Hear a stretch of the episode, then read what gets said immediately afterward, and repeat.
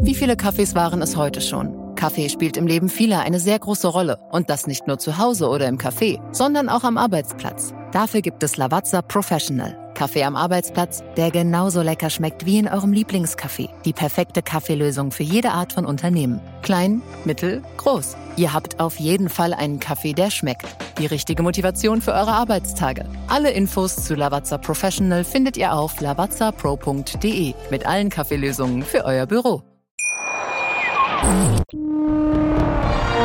Das Flair der Ringe. Der Podcast rund um die Olympischen Spiele auf meinsportpodcast.de. Eigentlich hätten heute am 24. Juli die Olympischen Sommerspiele 2020 in Tokio eröffnet werden sollen. Es wären bereits meine fünften gewesen, die ich als Journalist begleite. Leider bisher nie direkt vor Ort, sondern immer mit eher respektvollem Abstand aus der Heimat. Das Flair der Ringe, das ist vor Ort sicherlich greifbarer, aber Distanz, auch geografisch zum Geschehen, muss für Olympiaberichterstattung nicht unbedingt von Nachteil sein, denn man behält natürlich zum einen einen besseren Überblick über die Vielzahl der Entscheidungen und lässt sich auch weniger von der Euphorie vor Ort anstecken, kann vielleicht vieles etwas objektiver einordnen und analysieren. Und das haben wir hier bei meinsportpodcast.de vor vier Jahren ja während der Spiele in Rio zum Beispiel auch ausführlich gemacht. Mein Kollege Andreas Thies und ich, wir waren mit vielen Experten in der Heimat und auch vor Ort in Rio verbunden während der Sommerspiele. Damals hießen wir ja übrigens auch noch meinsportradio.de und haben täglich drei Stunden aktuell berichtet. Das war ein ziemlicher Aufwand, den wir da gefahren haben, aber der hat uns jede Menge Spaß gemacht und von dem haben wir, ich denke, ich spreche auch da für den Kollegen Thies, jede Minute wirklich genossen. Und gerne hätten wir ähnliches auch 2020 gemacht, aber aufgrund von Corona müssen wir damit jetzt leider wohl noch weitere zwölf Monate warten, bis die Spiele in Tokio dann hoffentlich 2021 nachgeholt werden können. Aber trotzdem müsst ihr in diesen Tagen auf mein Sportpodcast.de nicht auf Olympia verzichten. Bei uns gibt es nämlich ab heute bis zum 9. August quasi olympisches Ersatzprogramm, denn wir alle im mein Sportpodcast.de Team sind eigentlich heiß auf Olympia ganz allgemein und vor allem auf Eröffnungsfeierlichkeiten im Speziellen. Und vor allem eine Eröffnungsfeier scheint dabei ein Favorite unserer Redaktion und unserer Kollegen gewesen zu sein in der olympischen Geschichte. Die für mich beste und in Erinnerung gebliebene Eröffnungsfeier war eindeutig London 2012. Es waren einfach so zurückblickend die bombastischsten äh, Momente einer Eröffnungsfeier, die ich je gesehen habe. Es war eine bombastische Inszenierung. Er hat so die ganze, ganze Entwicklung Großbritanniens vom Landleben über die industrielle Revolution bis in die Moderne nacherzählt. Mit wirklich großem Pomp. Fast vier Stunden. Da wurde tatsächlich alles reingepackt, was sowohl historisch als auch kulturell in Großbritannien von Bedeutung ist. Großes Kino, das war ja, einfach äh, so toll inszeniert und äh, das war ein Schauspiel für sich. Apropos Kino und Schauspiel, da darf in Großbritannien natürlich einer nicht fehlen. James Bond, also Daniel Craig, gedreht im Buckingham Palace mit der Queen, wo dann geschnitten wurde zu einem Helikopter, der live über das Stadion geflogen ist und wo dann die Queen, also natürlich nicht die echte Queen, aber die Queen aus dem Helikopter gesprungen ist eine irre Inszenierung. Äh, beteiligt waren Kenneth Branagh, David Beckham, Mr. Bean, also wirklich alles, was Rang und Namen in Großbritannien hat. Ähm, schauspielerisch, musikalisch, kulturell, alles vertreten war ich ein ganz, ganz großer Fan davon. Die Olympische Eröffnungsfeier 2012 in London, das ist ein Liebling unter den mein Sportpodcast.de Kollegen, aber natürlich nicht die einzige Erinnerung an Eröffnungsfeierlichkeiten bei Olympia im Kollegenkreis. Prägend in diesem Zusammenhang und eindrücklich im Kopf geblieben sind natürlich immer die ersten Olympischen Spiele, die man selber erlebt hat am Fernseher, wie bei meinem Kollegen Andreas Thies. Da war es 1984, der Mann in dem Raketenanzug, der hat mir am meisten Eindruck hinterlassen. Dazu damals 84 Klaviere, die ähm, ein, ein Lied spielten, woran ich mich gar nicht mehr erinnern kann. Wir können die Erinnerung des Kollegen gerne noch etwas auffrischen. Es war die Rhapsody in Blue von George Gershwin. Aber auch die Kollegin Julia Scholz hat persönliche Erinnerungen an Olympia. 1992 Barcelona. Ich weiß noch, dass mein Vater uns im Vorfeld erzählt hat, dass das Feuer auf eine ganz besondere Art und Weise entzündet wird. Und deswegen waren wir natürlich alle total gespannt und wollten das unbedingt noch miterleben. Ich bin auf jeden Fall wach geblieben oder wurde geweckt, um dann zu sehen, wie der Bogenschütze das Feuer entzündete. Das ist mir auch sehr in Erinnerung geblieben. Ich erinnere mich auch in dem Zusammenhang ganz stark an den Song Barcelona von Freddie Mercury und Montserrat Caballé. Und natürlich dann auch 96 in Atlanta, als Muhammad Ali das olympische Feuer dann entzündete. Das war ein ganz, ganz großer Moment und sicherlich dann auch wirklich dann im Gedächtnis geblieben. 2000 natürlich, als Kathy Freeman dann in das Stadion einlief, um die olympische Flamme dann zu entzünden. Die Entzündung der Flamme natürlich ein zentraler Bestandteil jeder Eröffnungsfeier, genau wie der Einmarsch der Nationen, ein ziemlich großer, zentraler und vor allem auch zeitfüllender Programmpunkt bei jeder Eröffnungsfeier. Das zieht sich richtig, aber das ist für viele das Highlight bei Eröffnungsfeiern. Besonders natürlich für die Sportler, die selber dran teilnehmen dürfen, die selber ins Olympiastadion einmarschieren dürfen und noch mehr für diejenigen, die ausgewählt wurden, für ihre Nation die Fahne zu tragen. Fahnenträger oder Fahnenträgerin bei Olympia zu sein, das gilt als so etwas wie der Ritterschlag im Leistungssport. Und selbst Superstars ihrer Sportart lechzen nach dieser Ehre und werden ganz kleinlaut und ehrfürchtig, wenn sie ihnen denn tatsächlich auch zuteil wird, wie hier Sir Andy Murray 2016. professional career. Um, I never ever thought I'd get the the opportunity to, to do this, um, and yeah, I'm just yeah really really proud. There's nothing really more I can I can say about it. To, to be honest, um, to lead out your, your country in Olympic Games is um, you know obviously a huge huge moment in in anyone's career, and you know I'll uh, I'll remember it for the rest of my life, I'm sure. Auch für einen zigfachen Olympiasieger wie Michael Phelps war es ein wahr gewordener Traum, die Fahne der USA tragen zu dürfen. When one of our staff members told me last night that I was selected, uh,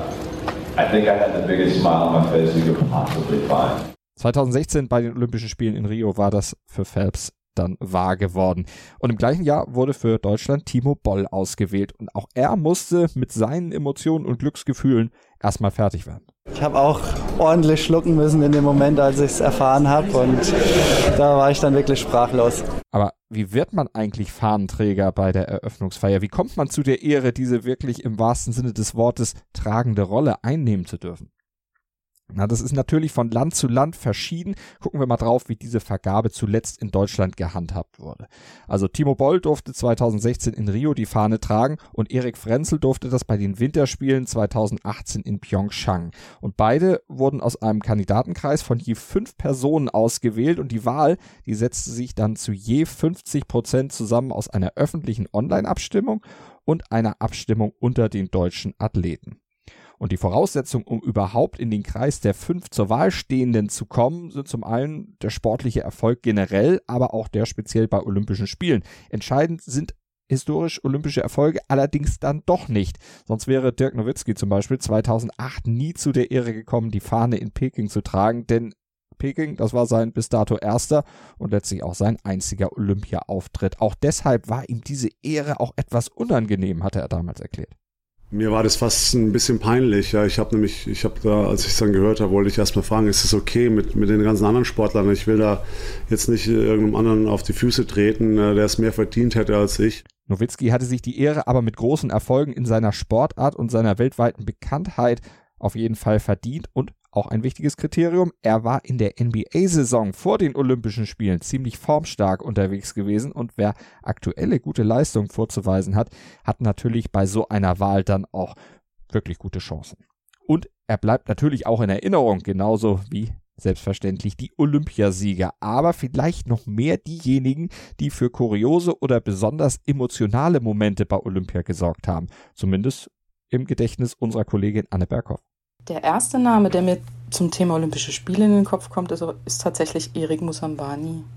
Das war der Mann aus Äquatorialguinea, der da so einsam und allein auf fast tragikomische, aber unglaublich willensstarke Art und Weise die schlechteste je gemessene Zeit, äh, olympische Zeit geschwommen ist. Zwischendrin dachte man, der arme Kerl säuft ab. Und hinterher hat er gesagt, es tut mir leid, ich bin noch nie so weit geschwommen. Ich weiß nicht, ob das ein Gerücht war, aber es hieß, er habe erst wenige Monate vorher überhaupt schwimmen gelernt, in einem Hotelpool, der angeblich der einzige Pool des Landes war. Das war ein ganz, ganz fantastischer Moment und ich glaube, ich habe den gesamten Zeitraum wie ein Film im Kopf. Es ist die 400 Meter Runde von Kathy Freeman 2000 in Sydney gewesen. Sie ähm, hat das olympische Feuer schon entzündet und dann war sie unter diesem unglaublichen Druck, dort Gold im eigenen Land zu holen Dazu gab es dann ähm, ja den, den Druck von außen und äh, sie dann mit ihrem mit ihrem Ganzkörper-Trikot über die über das Haar dann auch gestülpt diese ja diese Kappe und die Runde, wie sie unter diesem Druck nicht zerbrochen ist, war ein ganz ganz großer Moment. Ich erinnere mich an den Sattelbruch der Radrennfahrerin Vogel, die ja quasi ohne Sattel übers Ziel fuhr. Ja, viele Frauen von uns erinnern sich mit Sicherheit auch an den in Öl gehüllten Fahnenträger aus Tonga sehr wohlwollend. Und der Samstag der Leichtathletik bei Olympia 2012 in London, als innerhalb von 45 Minuten drei Goldmedaillen für das britische Team raussprangen. Das war für mich ein ganz großer Moment. Oder das ist irgendwie fast schon traumatisch. Das ist eine Kindheitserinnerung. Florence Griffith Joyner und ihre langen Fingernägel. Ich habe die als Krallen wahrgenommen. Das hat sich so eingebrannt. Das ist für mich auch Olympia. Das sind die persönlichen und sehr prägenden Olympia-Erinnerungen unserer Kollegen von meinsportpodcast.de an große Leistung und auch kuriose Geschichten aus den zurückliegenden Olympischen Spielen. Und noch weitere solcher Geschichten hört ihr im Rahmen von Flair der Ringe, unserem Olympia-Podcast, quasi als olympisches Ersatzprogramm für die verschobenen aktuellen Olympischen Spiele in den nächsten 16 Tagen bis zum 9. August bei uns.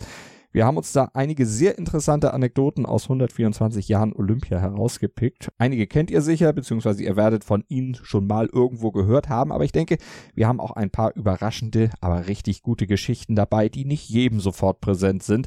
Ich nenne euch vorab schon mal ein paar Beispiele, was euch denn erwartet bis zum 9. August. Habt ihr zum Beispiel schon mal von der tschechischen Lokomotive Emil Satopek gehört?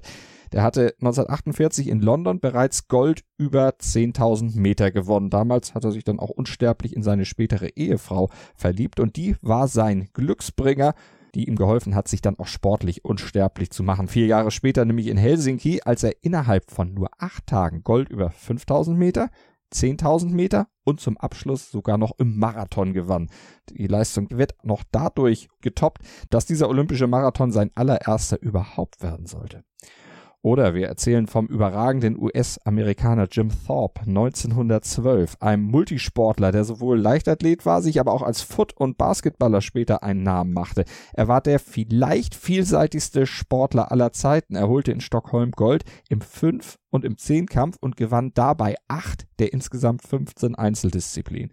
Diese Goldmedaillen wurden ihm allerdings vom IOC kurz darauf wieder aberkannt und das hatte zum einen mit Rassismus zu tun, zum anderen aber auch damit, dass Thorpe mal ein paar wenige Dollar, 60, 70 Dollar fürs Baseballspielen verdient hatte. Und damit verstieß er ja gegen das Amateurstatut.